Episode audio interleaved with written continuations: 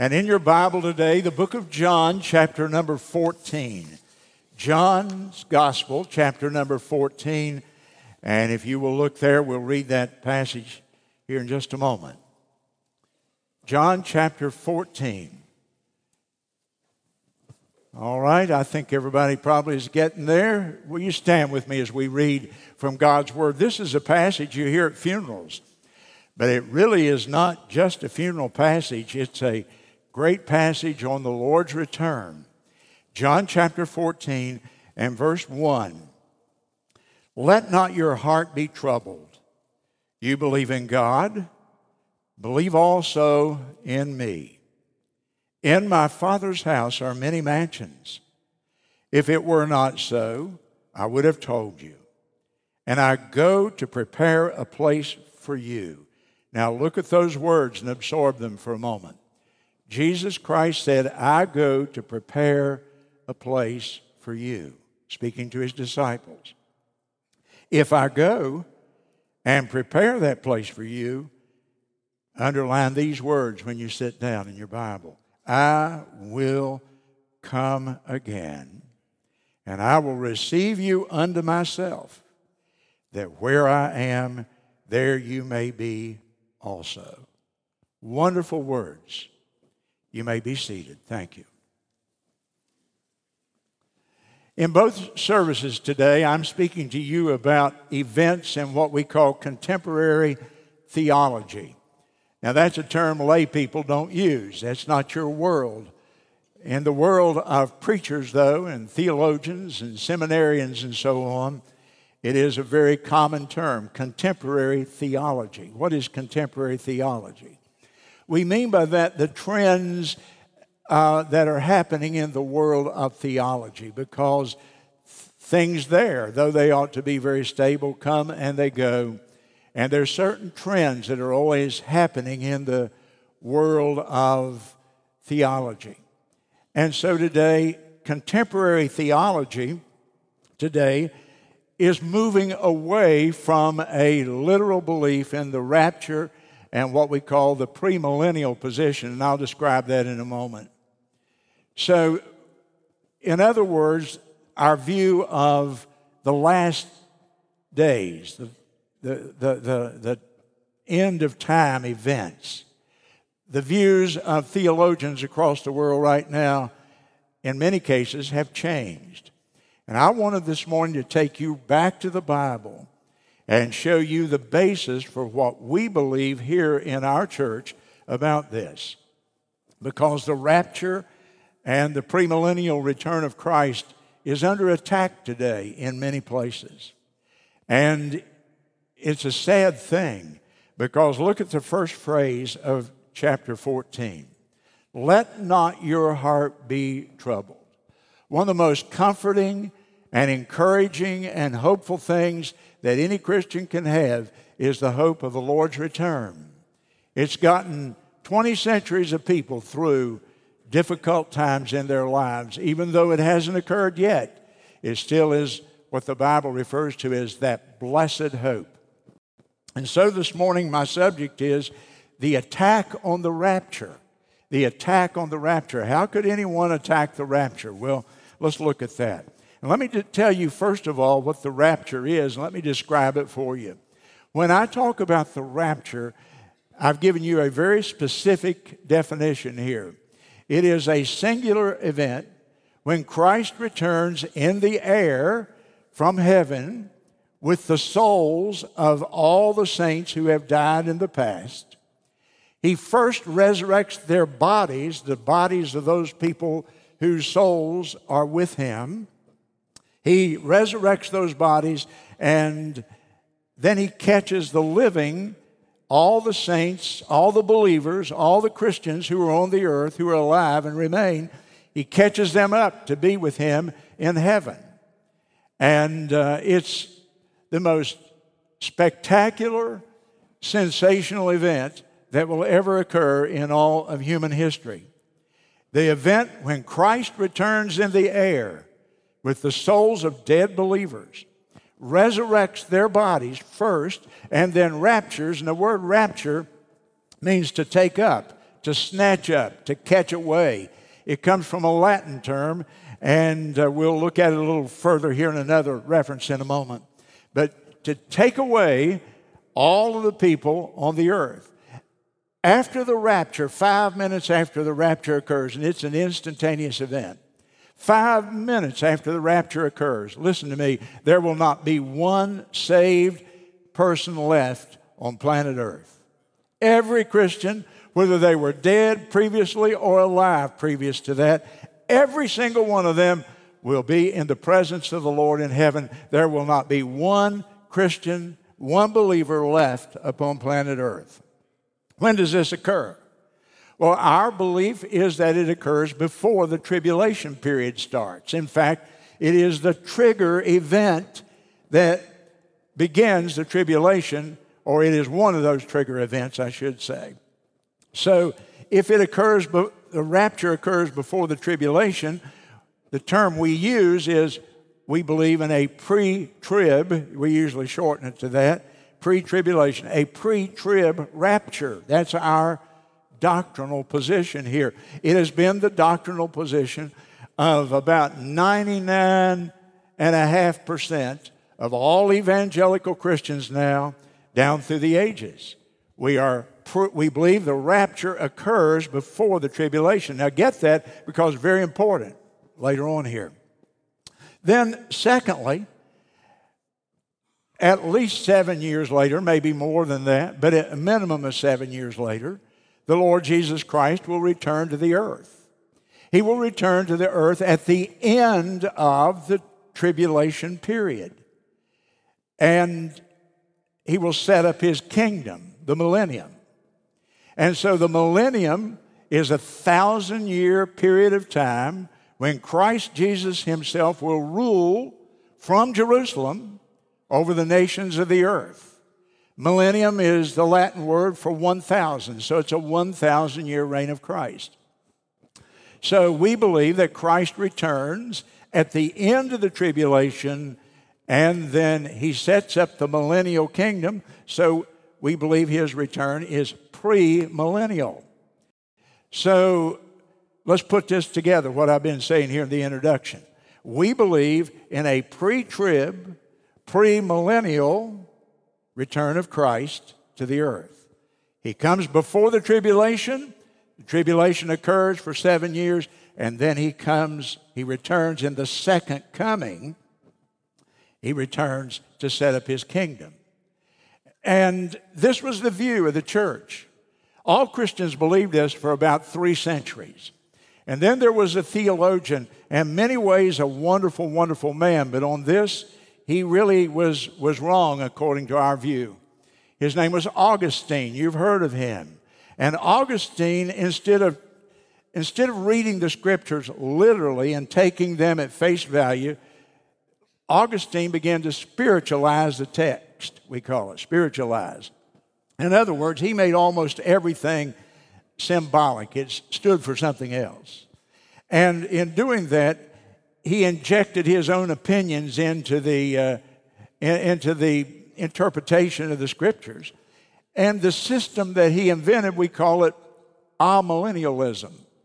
He said the millennium was not going to be a literal 1,000 year reign of Christ upon the earth, that the millennium was, was a spiritual thing. It was in the hearts of people, that the kingdom of God was spiritual, and that the kingdom of God would not ever occur upon the earth, that we were in the millennium already, and he said that about 300 and some years ago. So, about 2,000 years ago, he wrote that, which means that we've been in an extended millennium because he spiritualized the word millennium, didn't mean a literal 1,000 years.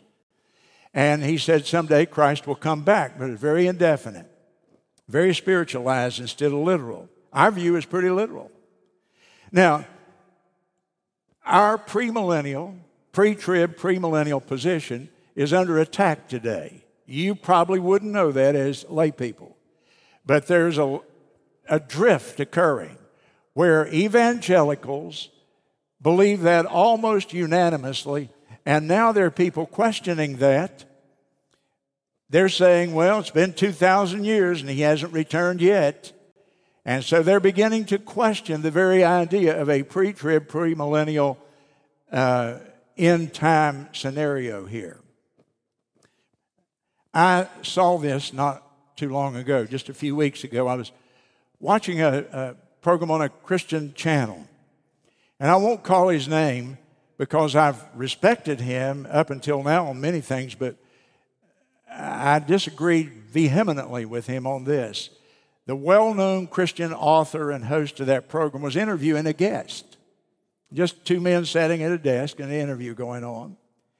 And as he interviewed the, de- the guest, the guest said that those who believe in the rapture and in a premillennial approach, he called that a doctrine of Satan.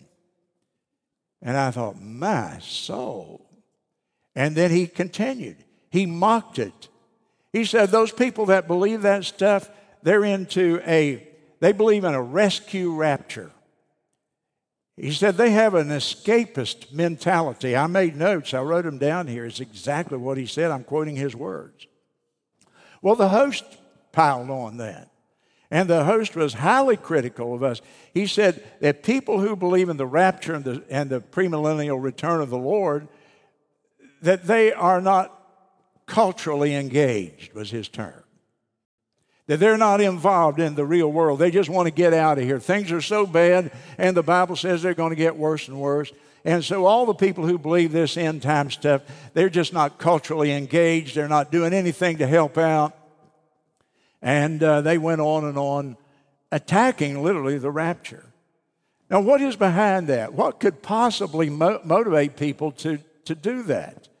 Well, behind that teaching is a belief another big word, postmillennialism, that Christ is going to come after the millennium, that the second coming is at the end of the millennium. And he's going to bring in the kingdom, is the, the term that they use. And that if we, as the church and as Christians, we're to work to try to improve society, that's our main goal.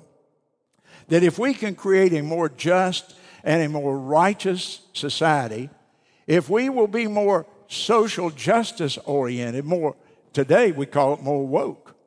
If we will just do that, then that we can improve the world, and when the world gets to a certain state, if we'll Christianize education and Christianize government and Christianize, we'll have our influence in all these different areas, business and the corporate world and, and, and, and so on. If every part of life we just infiltrated and, and we begin to Christian recognize that world, then one day Christ will come back and uh, he will take over at that point. Postmillennialism.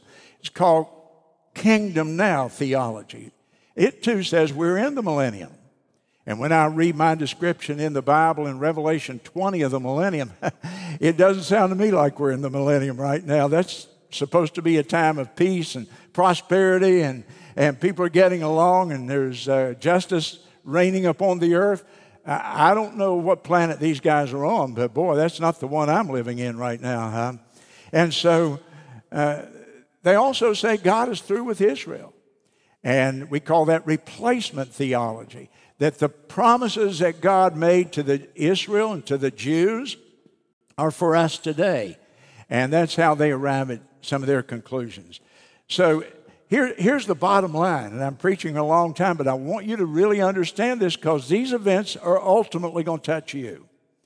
This changes, if you believe this view, this changes the mission of the church from fulfilling the Great Commission, that's what we try to do here, to proclaim the gospel, to evangelize, to reach lost people for Christ, whether here on the mission field. It changes our mission from that and then making disciples of those converts. Our mission is changed from the Great Commission to a mission of social justice, to making the world a better place. And can we do that? And is that what the Bible teaches? Now, when you study prophecy, understand that the study of prophecy is the most challenging thing I've ever done because a little smattering of it is over here and a little bit over here. I don't know why the Lord didn't choose to do that. The only place that He just wrote down in a chronology is in the book of Revelation, and the rest of it, He just kind of, it's, it's here and there, and you have to put it together, and it makes it very difficult, but it's, it's possible. It's not impossible. You just have to study. You have to be very, very judicious in your studying. And we study the Bible taking it for its literal meaning, not its symbolic meaning, because anybody can make that up. We never isolate a text and say, we, we focus on the context of where something appears and the circumstances of it and what was behind it and, and who is it and where did it happen and, and all that kind of thing. And so when we look at our Bibles, we got to look at them very, very carefully when we're talking about prophecy and end time thinking and the rapture and the Lord's return. And I've picked out the three passages this morning in your whole Bible, three passages. If you can nail them down, I think you'll have a clear and even a simple view of what it means about the rapture and the Lord's return. So, you ready to go with me? Okay, John chapter 14, verse number 1. And it begins here with a word of comfort. Let your, not your heart be troubled. And we need to hear that often, don't we?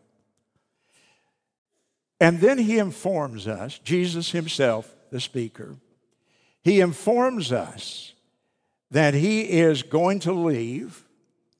Now, the context here is this is the night before his crucifixion. And he's saying, I'm going to leave you guys. He's speaking to the, to the apostles before him. I'm going to leave you guys. And I'm going to my father's house. He doesn't call it heaven, he calls it his father's house. He said, I'm going there, and there's many mansions there. And if it weren't true, he emphasizes he's telling them the truth. I would have told you I'm not making this up. This is a fact. I go to prepare a place for you. And he's been doing that now for how long? 2,000 years. If I go and I prepare that place for you, I'm going to make you a promise. I am going to come again and receive you unto myself, and then throughout all of eternity, where I am, you will be also. My, what a glorious, glorious promise. I don't know how many hundreds of times now I've stood out there in a graveyard somewhere and read these words to some people who tears were streaming down their face because their loved one was in that box over that hole in the ground and they knew they would not see them again. But I could tell them with assurance and authority of Jesus Christ Himself that I'm going away and prepare a place. And if I go, I will come again and I will take you to myself. And throughout eternity, we're going to be together. Isn't that wonderful? That's why they call it the blessed hope. The blessed hope. It's blessed, isn't it? Sure, it is. Now, I want you to turn to the second one of these great passages is 1 Thessalonians chapter 4. And I also usually read this out there at that burial ceremony if I'm presiding over the burial of a Christian. And I go to 1 Thessalonians chapter 4, and we will begin in verse 13. I would not have you to be ignorant, brethren. I don't want you to be in the dark concerning those who are asleep Circle the word asleep in your Bible. It has the idea of dead. The Bible word for the, for the Christian who is deceased is asleep. We're asleep. He said, Because I don't want you to sorrow. See, every, every, each of these passages is comforting. That you sorrow not as people who have no hope. Have you ever seen the burial in a pagan land, maybe on television? and someone that there's a crowd of people standing around a grave or a corpse and they're wailing and sometimes throwing themselves on the ground it is absolutely a picture of despair and hopelessness it is so sad your heart aches for them and then there's the christian yes our heart breaks even jesus wept at the tomb of his friend Lazarus. But in spite of the tears on his face, there was hope. And when we stand at the grave of our loved one, our hearts may be grieving, but there's hope. That you sorrow not as those who have no hope. He didn't say don't sorrow, but your sorrow is different. It's a sorrow mingled with hope. And then we continue here. If we believe that Jesus died and rose again, hold on, that's the gospel, isn't it? 1 Corinthians 15, Christ died for our sins. He was buried and he rose again, according to the scriptures, on the third day. If we believe that, then those who sleep in Jesus, that's believers, believers only, those who sleep in Jesus will God bring with him. Paul says, This we say unto you by the word of the Lord that we which are alive and remain unto the coming of the Lord, in other words, all the people who are alive at the time of the rapture, shall not prevent, that's the old King James word meaning precede or go before. That all of us who are on the earth and are alive and remain, when the Lord comes in the rapture, we will not precede them who are asleep. We're not going to go before them. We uh, they have six feet further to go. And so they're going to rise first, and then we're not going to precede them. And then here's the rapture. The key verse in the Bible for the rapture is right here. The Lord Himself, Jesus Christ, shall descend from heaven, accompanied with a shout, with the voice of the archangel, and with trumpets sounding, the trumpet of God. And the dead in Christ shall rise first. But notice it's not all the dead, it's the dead believers. Then we which are alive and remain, we will be caught up. Now, if you haven't done so in the past, circle those two words, caught up, and out there in the margin of your Bible, write rapture. The word rapture come is a, the Latin form of that Greek word caught up. And it means simply to catch up, to snatch away, to raise up. And we who, he says, the Lord will descend, there'll be a sound of, of the trumpet, there'll be the voice of the archangel, the dead in Christ shall rise first, then we who remain on the earth alive will be raptured together with them in the clouds. We'll meet the Lord in the air, and so shall we ever be with the Lord, ever with the Lord throughout eternity. And he began with comfort, and he ends with comfort. Wherefore, comfort one another with these words. And so, over and over, this rapture thing is for our comfort. Then it's not going to be tens of thousands of years before we're raised. It's, a, it's an event that we can even anticipate in every generation. Now we go down to another passage I want you to look to, and that's back a few pages to 1 Corinthians 15. These three passages are the essence of our rapture theology, our rapture belief, if you will. And so 1 Corinthians 15 and 51.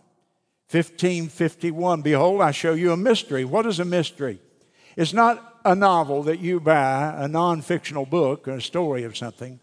The mystery he refers to here, and, and you might want to note this there's about seven or eight mysteries in the New Testament. And a mystery is a truth a doctrine, a belief that was not revealed in the Old Testament. That now, for the first time, it's being introduced into the scripture. So he says, I want to show you something the Old Testament didn't tell you about. We shall not all sleep. All the Christians are not going to die. There's going to be a generation who don't die. But whether we die or not, we shall all be changed. And the word changed has the idea of a total transformation. We're going to be transformed. We're going to become something that we're not now. We're going to be changed into a new form, if you will. We will all be changed. It's going to happen instantaneously, in a moment, in the twinkling of an eye, at the last trumpet. There's the trumpet sound again. The trumpet will sound. The dead will be raised incorruptible now, wait a minute, big word, incorruptible. Something that is corruptible means it can corrupt. Incorruptible, it can't corrupt. Like silver or gold, or even more than that. And we shall be changed. There's that, we shall be transformed, is the word literally in your, in your Greek. We'll be in a different form. Actually, what that's teaching is the glorification of the, of the body, that we will be glorified. We will have a new body. And the best illustration of it is Jesus Christ Himself. Remember, after the resurrection, He was in a different body. He could come and go and appear and not appear, and he had a glorified body. Okay, that's what this is talking about. Now look at this. Verse 55 this corruptible will put on incorruption. Verse 53, I'm sorry. This corruptible will put on incorruption. And this mortal shall put on immortality. Does the Bible teach the immortality of the soul? Yes. Where? Right here. We will be changed from mortal beings, mortal having to do with death, people who die, with, will, will put on immortality. We'll never die again. And so when this corruptible will put on incorruption, and this mortal shall put on immortality, then shall be brought to pass the saying that is written Death will be swallowed up, conquered in victory, and of course through the merits of our Lord. Turn one more time, Titus. Go over to the right, 1st and 2nd Timothy, and then Titus. And I want to show you one verse that has both the rapture and the second coming in the very same verse. The rapture and the second coming in the same verse. Verse 13.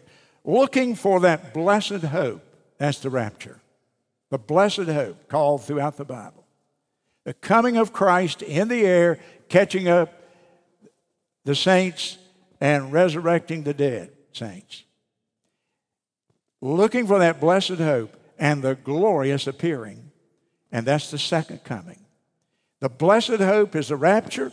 The glorious appearing is the second coming of our great God and our Savior, Jesus Christ. One verse with both events in it. Now, so many people today never separate those events, and they just talk about the second coming. Now, listen to me, hear me, look up here, don't miss this. The rapture and the second coming are two separate events, separated by at least seven years, maybe more than that. We don't know for sure. We don't know how long it will be before the Lord returns after the tribulation. There might be some period, we don't know. Now, let's just, just look up here and listen. I'm going to give you 15 ways. I did a lot of study on this. 15 ways the rapture and the second coming are different. And if you, you get hold of that, it's important. Number one, and the rapture, Christ comes in the air. 1 Thessalonians 4:17, we just read it. In the second coming, Christ comes all the way to the earth. Zechariah 14 and 4. Number two, the rapture is secret. Only believers will see him. The second coming is public. Every eye shall see him. Number three, in the rapture, believers are caught up and changed. In the second coming, nobody is caught up and nobody's changed. Number four, in the rapture, believers are taken to the Father's house. In the second coming, nobody's taken to the Father's house. Everybody stays on earth. Number five, the rapture is imminent. It can happen at any time. It could happen right now before I say amen here today. It may not happen for another hundred years. We don't know. I don't think it's going to be that long, but that's Bill Monroe's opinion. That's not the scripture. It can happen at any time, it's imminent. The second coming can only happen after certain prophesied events. For example, the second coming couldn't have happened until Israel was back in the land. There's too many prophecies having to do with that. Number six, there are no signs of the rapture, there are many signs of the second coming. Number seven, only believers participate in the rapture, all mankind participates in the second coming. Number eight, at the rapture, there will be a judgment to give rewards to the saints in heaven, called the judgment seat of Christ. At the second coming, there's the great white throne where people are sentenced to eternal punishment in the lake of fire along with Satan. Number nine, at the rapture, there's no kingdom being formed. At the second coming, Christ sets up his kingdom. At the rapture, number 10, before the, it occurs before the day of wrath. The second coming, according to Matthew 24 and 49, comes immediately after the tribulation of those days. Number 12, Revelation 19. The rapture, the people there will enjoy the marriage supper of the Lamb. In the second coming, the bride returns with him, but there's no mention of that supper. They return to the Battle of Armageddon, literally. Number 13, the rapture is after the tribulation begins, and the second coming is after the millennium has ended or begins. In number 14, the rapture, Christ comes for his saints 1 Thessalonians 4. The second coming, Christ comes with his saints. Revelation 19. Number 15. Be ready. You know not the hour, is his word about the rapture. The second coming, he comes, and it's in the middle of the battle of Armageddon. He ends it. You see, if you'll compare these carefully and look at all the scriptures in context, there are at least 15 ways that I've discovered personally in which the rapture and the second coming are different events. Don't confuse them. That's history's biggest event, isn't it? It's a day like no other will ever be the day of the rapture. A day that begun like every other day and ended like no other day. Millions will be missing. The nations will be in, a, in upheaval. There'll be total chaos in the business community, the military, education, government, even in the churches. Total chaos. Nothing will upset culture and society and governing and stability like the rapture will do.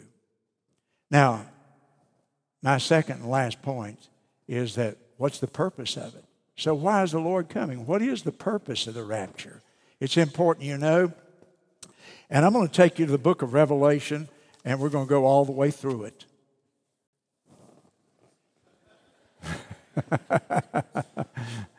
okay, buckle your seatbelt here. We're going to be here a while, huh?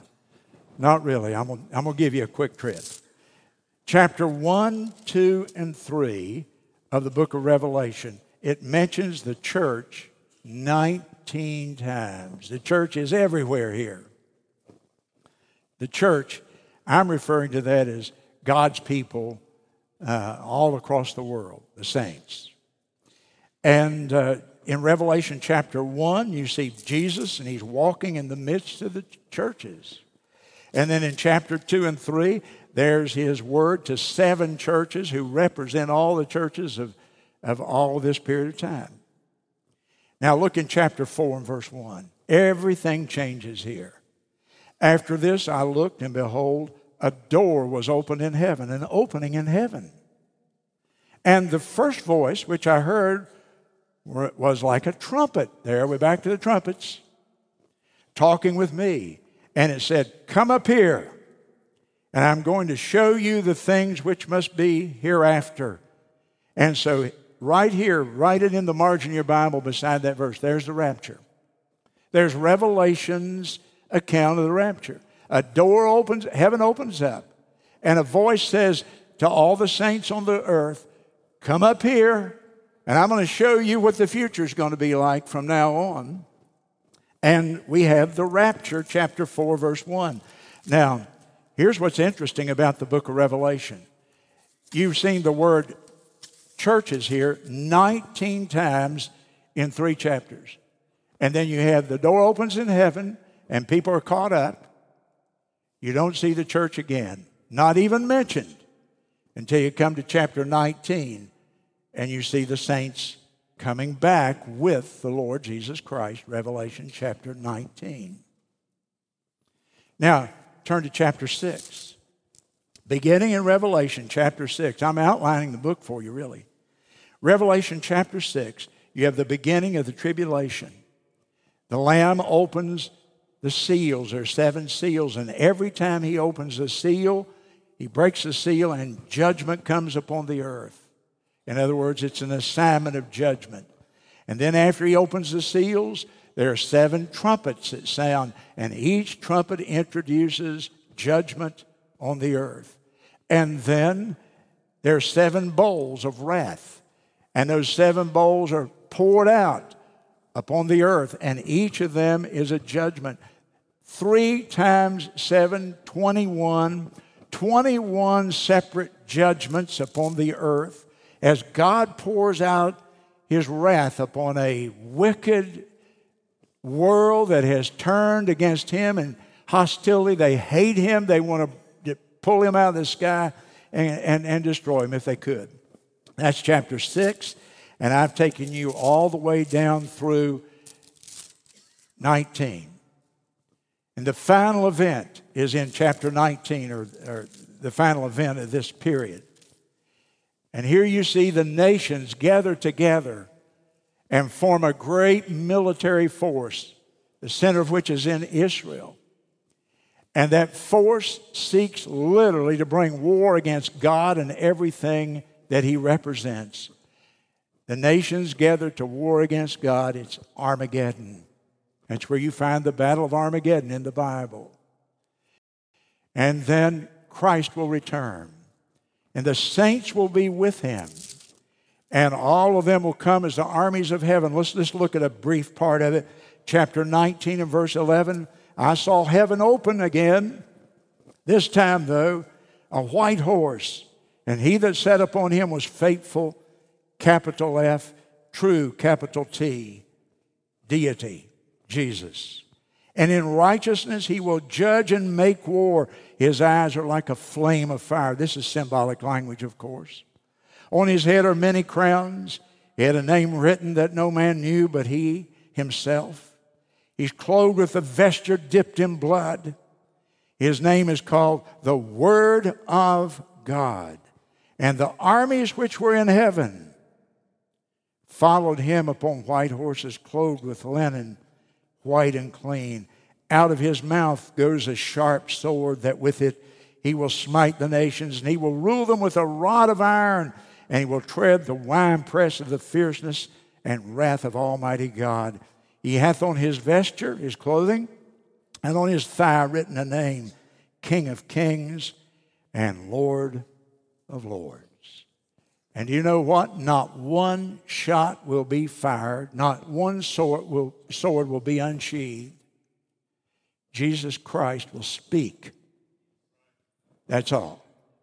The Word of God. He will speak, and it's over for the wicked. Satan's kingdom will be destroyed. The Antichrist will be destroyed. At the end of the chapter, they're both thrown into hell. In verse 20 there, I won't read it for the sake of time. Now, what's the purpose? That's the worst period in all of the history. All those judgments of God come down upon man. They're paying for their wickedness against him. God doesn't pay off on Friday, He pays off when He gets ready to pay off. The purpose of the rapture is what? Is to keep you and me out of the tribulation period. Does that make sense? He didn't want to take you and me, his blood washed, redeemed people that have trusted him. We're not better than other people, it's just that we trusted him. We put our faith in him. And he takes us out before that horrible time we call the Great Tribulation. Don't look for the sake of time. But 1 Thessalonians 1 and 10, write it down. He has delivered us from the wrath to come. Writing to the Thessalonians. 1 Thessalonians 5 and 9. God hath not appointed us to wrath. Revelation 3:10, writing to the church at Philadelphia, I will keep you from the hour of temptation or of adversity or of punishment, if you will. So, why, what is the purpose of the tribulation?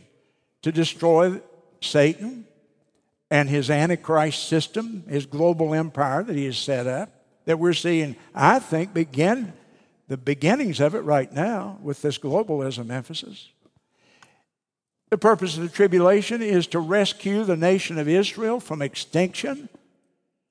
Are you not seeing things that would make you think the whole world would just like to destroy Israel? And the purpose of it is to punish the evil of the last generation of earth dwellers who totally rebel against God. And even though, listen here, even in the tribulation, there's going to be the gospel and there's going to be revival. In fact, I believe the greatest revival in all of recorded history is yet to happen, not now, in the tribulation period. You know what God's going to do? There's earth dwellers that have been so wicked and hated Him, and we're seeing those trends building, I believe, today. You know what God's going to do? He's going to send an angel who's going to preach the gospel through the whole world. In the book of Revelation, it tells you about it. He's going to send two witnesses who are going to stand in Jerusalem and preach the gospel on television to the whole world because it says the whole world is going to see them. People are going to gnash their teeth on them and kill them. They're going to lay on the street for three days and then resurrect. God's going to take them back to heaven. All to get people to believe the gospel. He is going to send out 144,000 Jewish evangelists who are going to go through the whole world preaching the gospel of Christ. All of that is why, uh, uh, uh even in the midst of this wicked, horrible time, the gospel of God's grace is going to go forward, and I predict with the population we have in the world today, more people will be saved in the tribulation that have been saved since all of the beginning of history. Because the population is here to support it. So even in the tribulation, we're not without hope. There's good news. The good news is that while we're lost and helpless to save ourselves, God sent his son into the world because he loves us. Every one of us, everyone in this building, everyone watching on television, everyone that lives on this planet, God loves them. You say, how could he do that? Because he's God, he's infinite, he has all power, he knows even the n- number of hairs on our head. So he knows us and he loves us in spite of our sins. And he's already sent his son to the cross and your sins have already been paid for the sins of the world. We don't believe in double jeopardy. If God, if Christ on the cross paid for my sins, I don't have to go through the tribulation period and experience the wrath of God. He's not going to punish his bride, and we're his bride.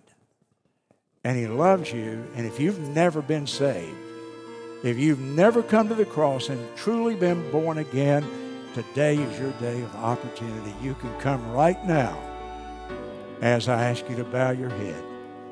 And I give to you an invitation to come and trust Jesus Christ as your Savior.